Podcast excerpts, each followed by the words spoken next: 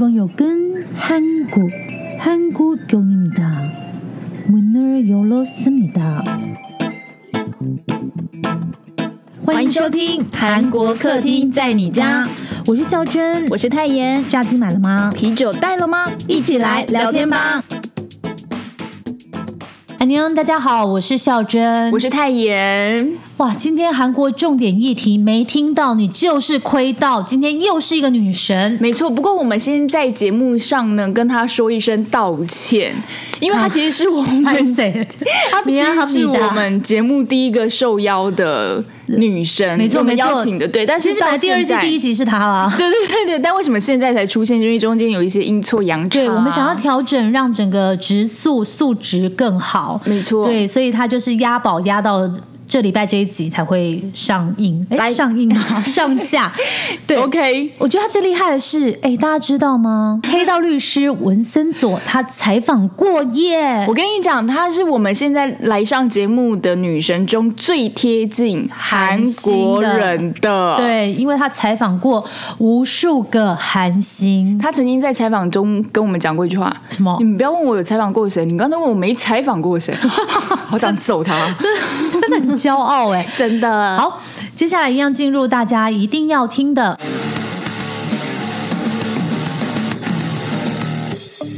新闻小毒棒，不能错过的韩国大小事。这根本是神仙颜值组合，宋江、韩素汐要合作，无法抗拒的他，男生的他。天哪，天哪，又是一部人气网络漫画要翻拍成电视剧喽，叫做《无法抗拒的他》。台湾应该蛮多人都已经看过或听过，因为我其实我有看过啦，前面几集。那演员的阵容真的是梦幻。你看过？他不是还没拍吗？就是漫画啊！干嘛？我剧透我我编剧是不是？那男主角是由喜欢的话请响应的宋江出演，那女主角是夫妻的世界最强小三韩素汐。她真的好美哦！真的是不是？重点画起来，宋康要演渣男哎！对不对？好，我我已经我已经暴雷暴成这样，好不好？那其实这出剧是很血淋淋的爱情剧。然后是要感谢编剧导演，是用颜值来压住我们的心，不然可能会先跳出来一下。那剧情讲述的是一个不相信爱情的人，但是还是很想谈恋爱的女生，那遇上了一个见谁就爱的一个花心大萝卜。哎，这剧情有一点点点点。Yes，那漫画里面出现很多金句，我就先不爆雷了。那漫画已经有结局喽，如果忍不住的，你可以先去看看。OK，下一条被誉为是韩国版 Uber，告诉你 So Car 小档案。对，So Car 呢是南韩第一家获得独角兽身份的移动创新创公司，那市值是达到了十一亿美元哦。那很妙的是，这间公司啊，大家会以为那么厉害是从首尔，No，它是从济州岛。因为济州岛，我跟你讲，我去过，真的交通超不方便，No car，OK，So So Car，OK，Come on。那创办人是叫做金志明，他原本是在投资银行上班哦，投资银行的朋友。我们那个扣扣扣扣超多，我知道，我叫你知道吗？他是 Jimmy，Jimmy，Jimmy，条龙很色，条龙他竟然那没有拿邮币在拿。如果你还没有结婚的话，他在这里啦，还还有我翻译就对，是不是？那他住在济州岛的时候，就发现说，刚刚小丹讲，他没有任何的大众交通工具，哎，不是没有什么任何大众，是非常非常少，讲然后他会偏乡。对不起，济州岛的朋友们，因为我也去过，我很喜欢。那但是每个人所以都是以车代步，平均一个人是有一点五辆的车。不过呢，很多人是发现，哎，会后来是养不起啦，或者根本用不到，那这些多出来的车辆怎么办呢？所以他就想到一个出租的方式，因为其实济州岛是很多观光客喜欢去的地方嘛，不管是国内或是国外，那他就成立了 So Car，然后透过手机的 App 提供一些服务。那现在呢，不到一分钟就一辆以上的汽车会被预定，哎，很厉害哎，Oh my god，好强哦！对，但是它其实很妙的是，这间公司它也是有一个起起伏伏，中间有一个很很。很惊讶的故事啦，大家可以再上去多看一点他的资讯，如果你们喜欢的话。OK，下一条是鱼类市场的新闻。国民鱼、青鱼大幅减少，身价也跟着涨翻了。对，因为大家其实中午午餐不都很喜欢吃青鱼便当嘛，就很有营养，又没有那么的负担，对不对？那去过韩国的听友有没有吃过当地的那个饭桌菜？一桌都是满满的小菜，还有一些主食嘛。那我其中很印象深刻的是，我去釜山的时候吃到一个就是萝卜炖青鱼，金好假哦！我我跟你讲，那个青鱼如果骨头。炖的好哦，那连骨头都可以吃，有够酥的。那没错，就是在海鲜很多的地方，就是釜山嘛，那是非常普遍的一道菜。不过现在呢，这个青鱼啊，因为它的捕捞量已经大大的减少了，那少的话，它的身价就大大的提升了。那消费者买到的价格当然也会跟着波动。你过去五年的话，每三百五十克是台币大概七十七块，现在已经涨到九十块了。天哪，好贵！所以青鱼不能吃，以后我们可以吃什么鱼？我觉得他们会来台湾吃青鱼。下一条，哎，很难哦，这个哦，这个我不打算念那个节目的名称，我要直接封他一个封歌王，是不是？对，歌王，韩国演歌歌王林英雄，我们之前就介绍过，对不对？他在室内抽烟，没有戴口罩，哀轰哎，没错。林英雄呢，之前在那个 TV 朝鲜的综艺节目《桃子学堂》的拍摄过程中，被拍到他在室内抽烟的照片，哎。我也知道有一些室内抽烟的人，我很讨厌，超讨厌。但他会抽烟也崩坏了，对不对？有一点。对，但是。他不止就是在室内抽烟，他还把口罩摘掉。你 也知道韩国疫情有多严重吧？所以说，你知道当下大家就骂翻了。然后结果在争议的第二天呢，林英雄就道歉了。然后他说他应该要带着责任感面对一切，可是因为自己做的不够，让粉丝们为这一件事情操心，他真的很抱歉。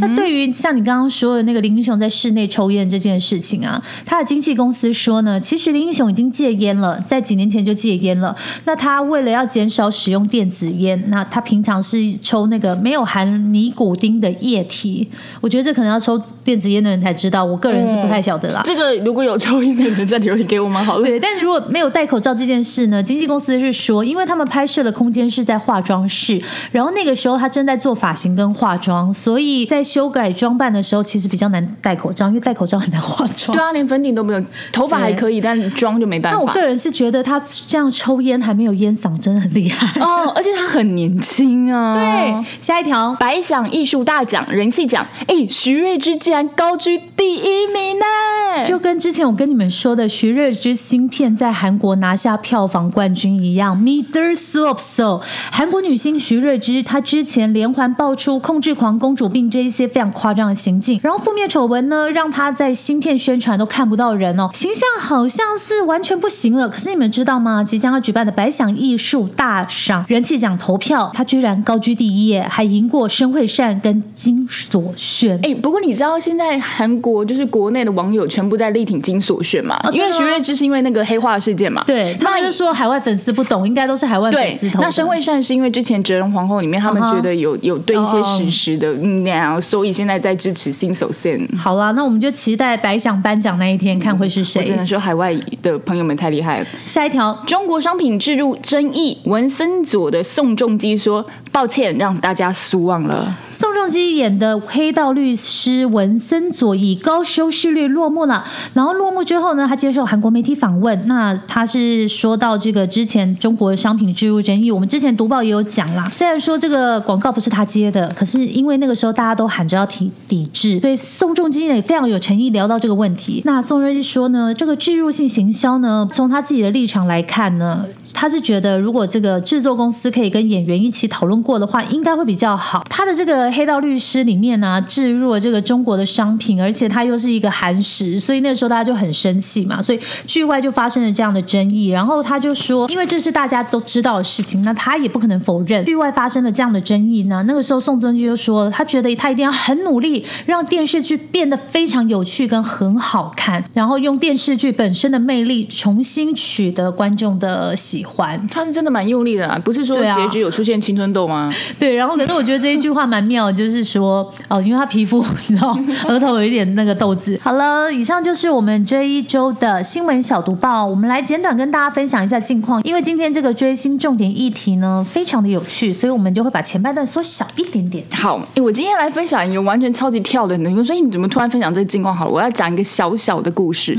就是哇，我就今天进公司的时候啊，那我的同事跟我说，哎，你知道那个。宝可梦嘛，我说他知道皮卡丘嘛，对他说我可以跟你讲一个里面有一个角色非常悲惨的故事嘛。我说谁？他说你记不记得？你们有没有看过一个很像恐龙的 一个角色？但是他戴着一个很像那个什么骷髅头的面具，然后手上还拿一根那个骨头棒子。他的宝可梦完全没研究。他的名字叫做卡拉卡拉。OK，那卡拉卡拉就是看起来一个呆呆、看起来笨笨的人。卡拉卡拉是饼干吧？咖喱咖喱 咖喱咖喱，对对，他是卡拉卡拉。然后呢，我同事就跟我说，他其实有个悲伤的故事，是因为他在出生的时候很小很小的时候，他母亲就离开了，所以他戴的那个头那个，刚刚怎么讲啊？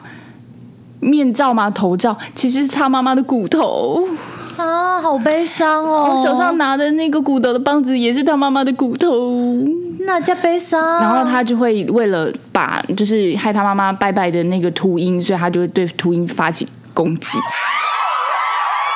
皮卡丘真人的那个电影里面啊，他有出现呢，他就是那个皮卡丘抓在那个栏杆的时候，一直拿骨头敲他手的那个人。哎，我突然想要敲完，让你说一下一个近况。哎，啥？上次你不是帮那个太爷妈安排了一连串的，你知道就是孝 亲之旅、富贵？你不是说你去吃了他在什么 W 很喜欢那家餐厅？我后来上网看，我觉得那家餐厅感觉蛮厉害，叫什么名字？然后我想要知道人均，然后什么东西好吃？现在是怎样？自己现在现场留言是不是？好了，那间就是在那个 W Hotel 的三十一楼最高楼的餐厅，叫做紫燕。那顾名思义呢，里面所有的颜色基本上都紫。色那紫色代表什么？贵气呀，对不对？才能用呀。哎，先告诉我们在三十一楼的 W 往外看是什么风景？我可以看到我我坐的位置是靠窗嘛，然后往下看的地方刚好是那个统一广场的那个的那个没有统一时代广场，对，像那个二楼那个露天的那个地方。哇，嗯，那可以看到一零一吗？呃，没有，但我还可以看到大巨蛋。哇哦！然后还有一点点国父纪念馆的屋檐。哇哦！嗯，所以就是宗教东路啦。如果以后有韩国朋友来，我们就招待他紫燕。可以可以可以。然后一零一你就要坐另外一边，你会跟他说你想看到一零一的，应该是也可以。然后我想要讲一下我们点的餐，因为我那天当天晚上我是请要带他们去吃海鲜，所以就是中午我就没有点什么太多海鲜。那他紫燕呢算是一间中餐厅，它里面菜对比较多是港点的，所以我们都会我都会点很多的港点。然后菜的部分，因为那天晚上就要吃海鲜，我就点一些比较是青菜类的东西。但我先前预定了一只烤鸭。你们三个人吃这么多？哎，朋友啊，他们只有三个人呐，不行对我还找了一个朋友来吃，好不好？一起校青。然后那我就我们四个人吃了那个烤鸭。嗯，它的烤鸭很特别，不是传统的，它的皮还有两种，一个是就是基本的那种麦皮，另外一个是菠菜皮。那我强烈的推荐要拍照的，我当然知道我没有办法说服你们，但是如果真的只是为了吃美食的，就点。普通皮就好了，谢谢。因为那个菠菜皮太厚了。但但我可以讲一个，我一定下次要要做的事情，就是各位如果生日长辈的话，非常强烈建议可以去这里，因为很贵，紫燕很贵，它连寿桃都是紫色的。啊，超级可爱，我超想点的，但我不能谎报说我是当日寿星这样子。好啦，其实我最近也没有什么近况啦。你知道他去吃紫叶，然后我最近就是很厌世，我每天都不想上班，而且我就是你知道，我隔壁的一个朋友就是离要离开这个公司，所以我就觉得天哪，更不想上班。哎，怎么样？我们就是烂草莓啊，就是不想上进啊。你要不要分享一下你今天早餐吃的是什么？我今天早餐吃泡面，随缘。我一个人，他今天一上班，马上放了他的包包之后，就冲去茶水间泡泡面，真的好饿。吃素早餐可以吃什么？因为我不想要再吃面包了，你知道吗？我懂。对哦，内湖有一家叫 R E D 的面包，然后我个人推它的葱花面包非常好吃，大家可以去吃一下。就昨天我有买给你吃，我昨天我吃的那个对 R E D 对，然后他会帮你加热，然后他又有咖啡店，有上下两层，然后蛮多人。我觉得那边好像可以发掘一些就是有气质的文青，然后你们可以去那边就是约会啦。因为我本人也是在那边约会过，所以才知道的。哎，要不要。可以营造一下意外的巧遇喽。没错，好，五秒后呢，就是韩国重点议题时间，请大家一块儿跟我们来听一下这个韩星专业记者追星小主的奇遇。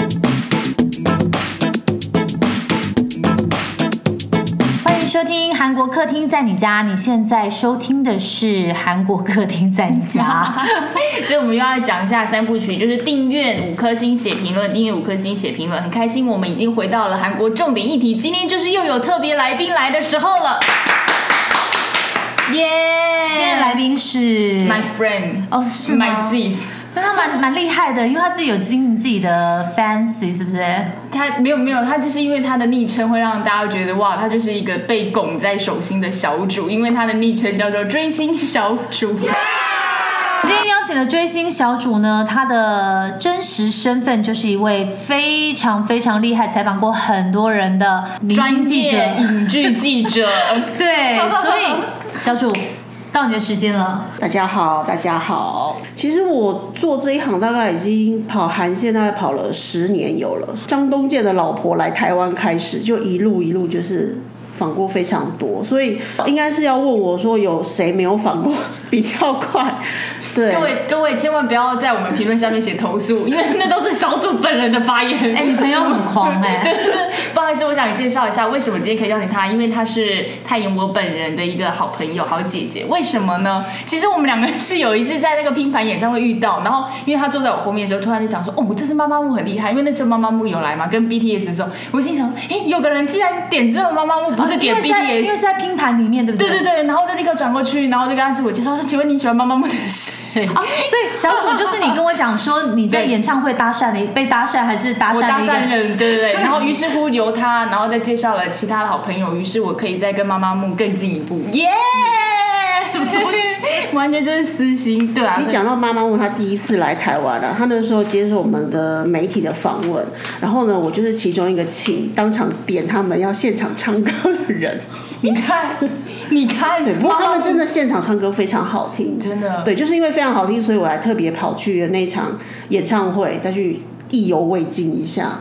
是不是？所以你是标准的采访完以后爱上这个团的人，是这样说多吗？吗其实可以吗说，嗯，对，因为他们真的是非常的可爱。他现在要想想看，要拿出谁才会可以吓到大家。最近在演韩剧的女主角、男主角里面有哪一些是你采访过？我先说一下，最近像是大发不动产、张娜拉、郑容和都有。你现在在帮张娜拉跟郑容和打广告，对，因为我个人非常喜欢对这部戏。看我们看了两哎，所以你很久以前就已经有就是采访过，还是说是什么时候啊？就是像张娜拉，就是我去韩国的时候访到她的，所以是很久以前就看过他吗？嗯，算是很久以前就看看过她了。那时候她也是就已经非常红。那其实她本人非常的私下很朴素，然后一点都他就用朴素形容女明星。就是素颜的感觉喽。对她其实很自然，她完全没有任何的明星的价值，所以我印象中非常深刻。就是我问了他一题，就是因为他说他有空的时候，他会去梨花院。走走逛逛买东西，那我就说，哎、你红成这样子，你怎么可能在梨花院这样子就梨花大庭女子呃大学那里对，你就在那边逛这样，他就说，我就说，难道都没有人认出你吗？然后他说啊，他就他就说，哎、我觉得他是非常老实地跟我讲，他说，因为他都很朴素、很低调，他也不会穿那种很明星要穿的明星要穿的，他就是 T 恤或什么，他就出去逛街，所以他都没有被人家发现过。好厉害！所以下次我们去那个梨花站的时候，就是一直看看一下旁边可能就有明星，对，有可能就是他。那我就说，哎、那你不会觉得怎么大家没有认出你？有点伤心，有点伤心是吗？他就跟我讲说，其实他不会，因为他觉得演员就是一个工作跟身份，他不觉得他跟别人是不一样。然后我又问了他说，那假如有名，就是有粉丝真的有认出你，然后跑去跟你合照或什么，他就说他当然很开心啊，对啊，那他就说可是就是没有人认出他，然后他就一直说我我看起来有很 很老吗，或者什么或者年轻吗？然后我们就说你看起来真的好。童颜因为他就是被定义在童颜呐，依旧到现在还是啊。我对他印象最深刻的是，他就是说他自己有点遗憾的是，一直都没有谈谈恋爱，而且是真的没有谈恋爱哎，。对，其实现在韩剧在台湾还是非常非常的红。我们之前就有新鲜跟小主就是聊过一次，嗯，听说好像像最现在最火红，我们点击率点击点击率，点点击率也很好的那个黑道律师文森佐小主好像也采访过他，而且他是一个团队，是不是？是你生命中最累的采访经验而且还是印象最有渊源。真的，这今天就是要再透过小主的这个经验告诉大家，记者他真的不是那么爽。真的很有有开心，也会有这样非常累的时候。其实仿宋东西是我第一次去韩国的时候，那是我跟电视台一起去，然后是 KBS 招待我们就是去的。对，那呃，那时候戏叫《陈军馆绯闻》，所以我那时候是全部的演员都有访到。宋仲基是我第一次踏到韩国访的第一个韩星哦，因为他那个地点是在比较远的一个片场，那我们从首尔出发大概要到三个小时的车程，所以我们大概三个小时台北开到台南了吧？嗯，对，两三呃，差不多两没错趟差不多左右。那我们开去就是，其实我们是预计要在八点的时候要到那个片场，然后我们大概四点就起床，因为要准备啊什么什么。嗯，早上四点。靠腰凌晨四点，等一下，连连饭店早餐都还没有得吃的时候，呃对，对不对？没有吃早餐，Gosh，就出发了。哎、凌晨四点出发，那真的完全不能化妆、而且哎那时候非常的冷，因为陈军馆那时候拍摄的时候，然后跟那个时候刚好是他们的准备要杀青的最后一集左右的戏，然后说超级冷，所以那时候在韩国这么早起床，然后要去这么远的地方，对，然后为什么要就是到二十四小时？因为我们是趁着他们。戏就是下戏休息的时间，然后可能给我们半个小时或二十分钟做专访。那我为了要访到这四个人，我们要就是要趁着他们有空的时候，所以我们就一直等，一直等，等到朴有天的时候已经是半夜的两点了。对，那刚好回饭店就大概是四五点的时间，就刚好是一个一天这样子就过去。对天啊，他就是等于是要利用很琐碎的时间，比如说好等了五个小时啊，宋仲基十分钟，然后就那十分钟，对然后继续再等三个小时，等朴敏英十五分钟。但是等那么久，你的身上，因为其实韩国大家知道吗？冬天的时候非常干，非常的冷。其实我们那时候等到最后的时候，大概到十二点多的时候，我们其中就是我们这个团队里面的领队哈，他已经辛苦到他想要放弃了。但是只有我，真的是我发誓，真的只有我一个人。哇！我就在那边坚持说，绝对不可以走，因为我们剩下朴有天，既然都来了，那何必就主角，而且他是男主角啊，对不对，所以我就硬是就是要再等，然后后来我就说，因为他们实在是真的很累，那我也是觉得很心疼啊，就是想说，哎，真的是大家都已经，他已经这个主管他已经冷到，就是他的眼角都是裂开，就已经干到裂开，你知道他超痛的。后来想说，还是再等十五分钟好了。如果在十五分钟之内，朴有天还是没有出来的话，我们就走好了。那就在这十五分钟的时候，最后那一分钟他就出来了。好像韩剧哦。对，你们在演韩剧，就在片场演韩剧的这样。对《陈君馆绯闻》里面就是集合非常多，现在都已经大家都可以独当一面的人啊。那小主可不可以跟我们分享一下说其实像像宋仲基啊，或者是朴敏英啊，他们采访给你的感觉？宋仲基就是跟其实大家看到的报道一样，他其实本人非常的亲切跟 nice，所以我们第一次就是我第一次第一个遇到的韩星，对我的感觉印象是非常好，因为他几乎都是配合的。对，那再就是刘亚仁，因为刘亚仁等到刘亚仁的时候已经是六七点左右的时候，那已经天都已经有点晚了，而且已经开始真的很冷了。那他在片场，他就是因为他边拍的时候，他旁边有放了一个暖暖炉。对，那因为我就是我其实站在他大概距离两三公尺的地方，我觉得因为他看到我很冷，所以他还特别叫人家把那个暖炉放到我旁边来，让我可以就是刘亚仁在寒冬中救了你一命。对刘亚仁在寒冬中也要耍帅，他其实还蛮贴心的，因为我因为我觉得那种冷已经是可以让大家很明显的，因为我们是第一次去那个陈军馆的片场，然后我也算是第一次遇到这么冷，因为我从来没有遇到过还有下雪或什么什么，对，所以那个冷已经是我真的冷到快要昏倒了，对。而且都是一整天，所以他那时候其实还蛮贴心的，就是让我稍微暖了一下。但我不得不说，就是我觉得我们有点残忍，因为其实就像我刚刚说的，小土现在是整个人瘫在沙发上，就是我现在在看时间，看他待会可不可以在去采访之前让他吃休息吃吃的东西。吃个咖啡，我们买来贡献给他。我跟你们说，影剧影剧记者真的很累。对，没有你们想象那么开心。你不要以为你进来 Super Junior，你三百六十五天都 Super Junior。好了，我讲 Super Junior 啦，我觉得他们真的是一个非常认真的团体，我会做一个好一点 ending 好了。少年大叔了，对对对对，就是我呢有一次哎、也是去韩国特别看他们的，然后那是在 M Countdown 里面，然后看他们彩排，哇，这真真是用心啊！因为那前所以粉丝前付的值得，对不对？真是用心。我看他们一直跳一样的，然后那个东海就跟他自己在跳的时候，他还会边看其他团员的状态，然后特别还跑去跟银赫说：“哎，你等一下这个部分要站在哪里？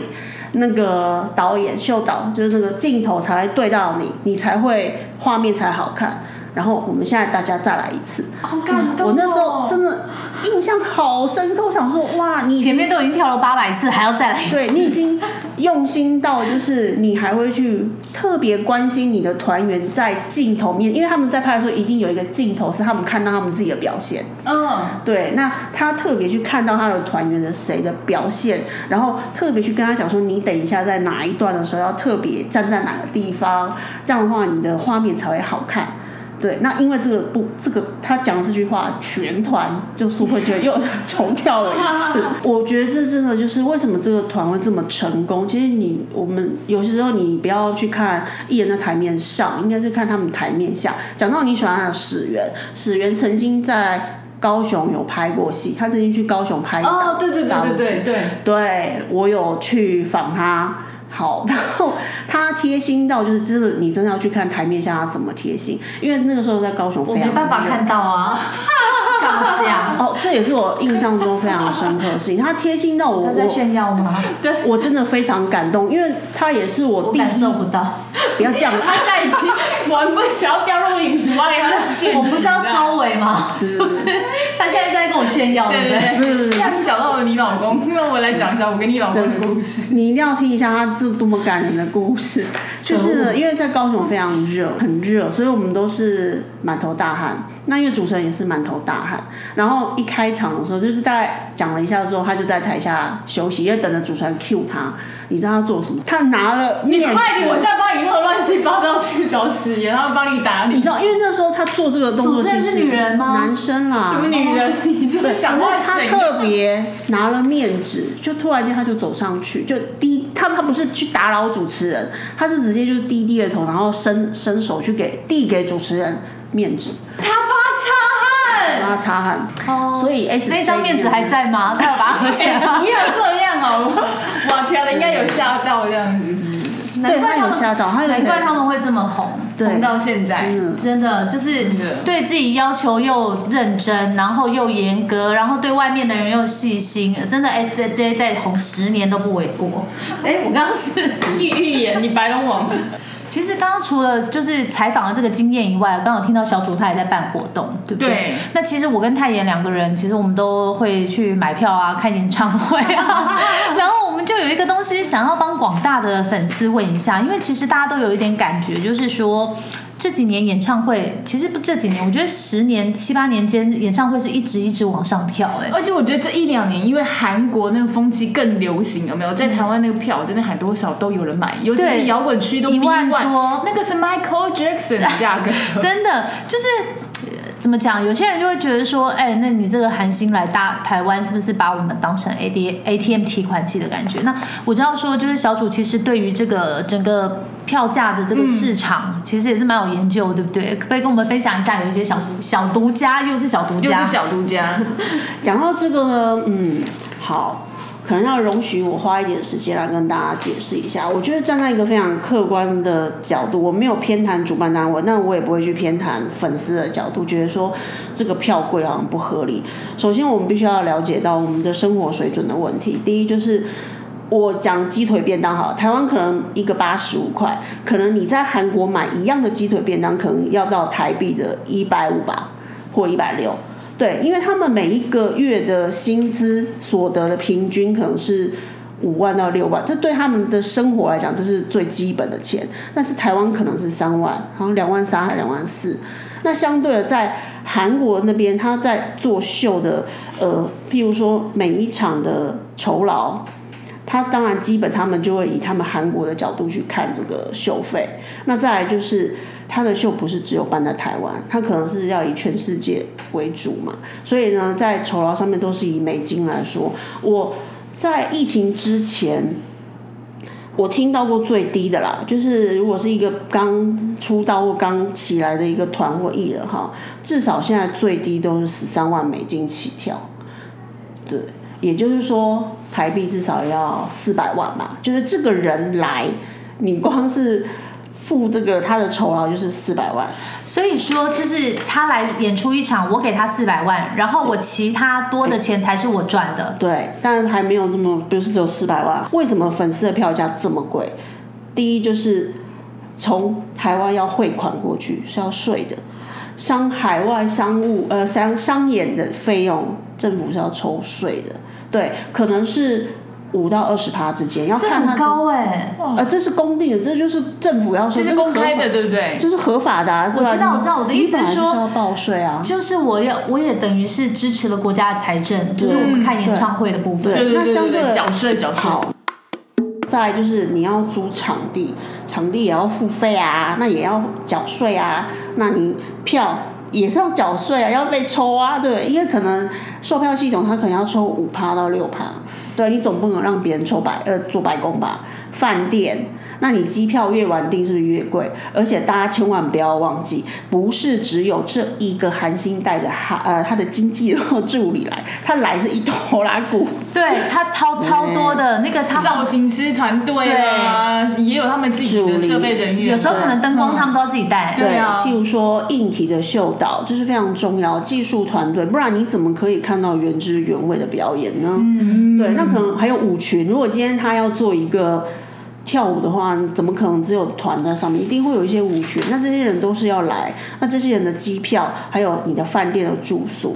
那如果说住宿住好一点，譬如说有一些人会指定一些五星级的饭店，那些都是费用，还有呢三餐吃喝，他们的呃其他一些杂支开销，譬如说他们可能在毛巾啊，毛巾，哎，为什么要毛巾？这是跳舞要用啊。丢出去，丢出去了。工作人员，譬如他们在练舞的时候，他们需要有毛巾啊，在现场表演的时候，你们一定没有想到。哎那这个不能想到在身上，对啊不行的，不能自己花钱而且你刚刚讲到那个就是整套的表演，我就想到，因为其实大概这十十年来哦，有一个就是韩国的词在台湾大家已经很常用，就是舞台，嗯，就是呃，比方说喵妈木的表演舞台，或是 S Stage 的表演舞台。嗯，那为什么他会这么讲呢？就是因为他把整个他这个整个秀的概念，你在哪里看，不管你今天是在印尼，或者是在呃新德里，或者是在首尔，或者是在台北看的，全部都是一样的秀，对不对？刚刚小组说，原汁原味要搬到任何一个国家，，基本上至少要再加一倍，譬如就是三百，就变成六百，六百多好，那我再譬如说好了，就节省啊，这个扣扣呢，哎，你们还忘记还有车子跟保镖哦，哈哦，对，最讨厌的保镖。还有 还有翻译哦，好对千万不要忘记。翻译不是只有旁边一人一个，那些工作人员都是韩国人，你一个都至少要配到十个翻译，因为他们在现场，他们需要有翻译啊。哦，哎，原来有十个翻译，我们有机会，我们本来都以为只有在舞台上的老师而已。哦，并没有。哎，可是你今天真的讲到很多小的细节，像一些像像一些花费的杂项啊、毛巾啊，然后可能水杯这些全部都是全部都是要的，必须要 share 给所有来看的粉丝的票价。难怪这么贵。再来就是，如果今天这个这个五百万 share 出去，他表示说，如果今天全部卖完，主办单位是没有赚钱的，因为五百万是成本嘛，所有的花费。那所以今天主办单位要赚钱怎么办？因为主办单位自己也有请工作人员，他要宣传不用钱嘛，那些主持人啊、你记者会主持人啊都要钱啊。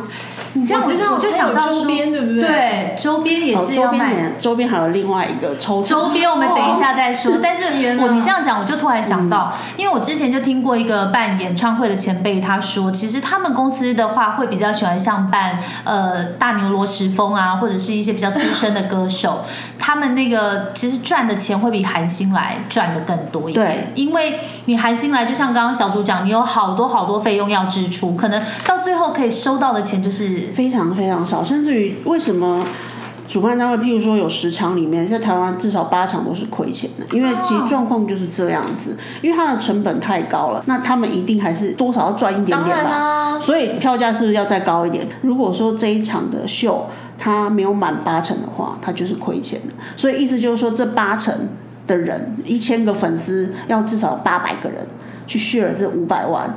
可是他他那个五百万是一定要付出去的、啊，对啊他不可能因为说不到八百人，我就说哎，拜托给你算不算便对，宜？所以不可能不可能对，但是以目前在台湾来讲，其实能够办到全满的，其实真的不多。可能就 BTS 吧。哎，你不要这样，妈妈木也全满哦。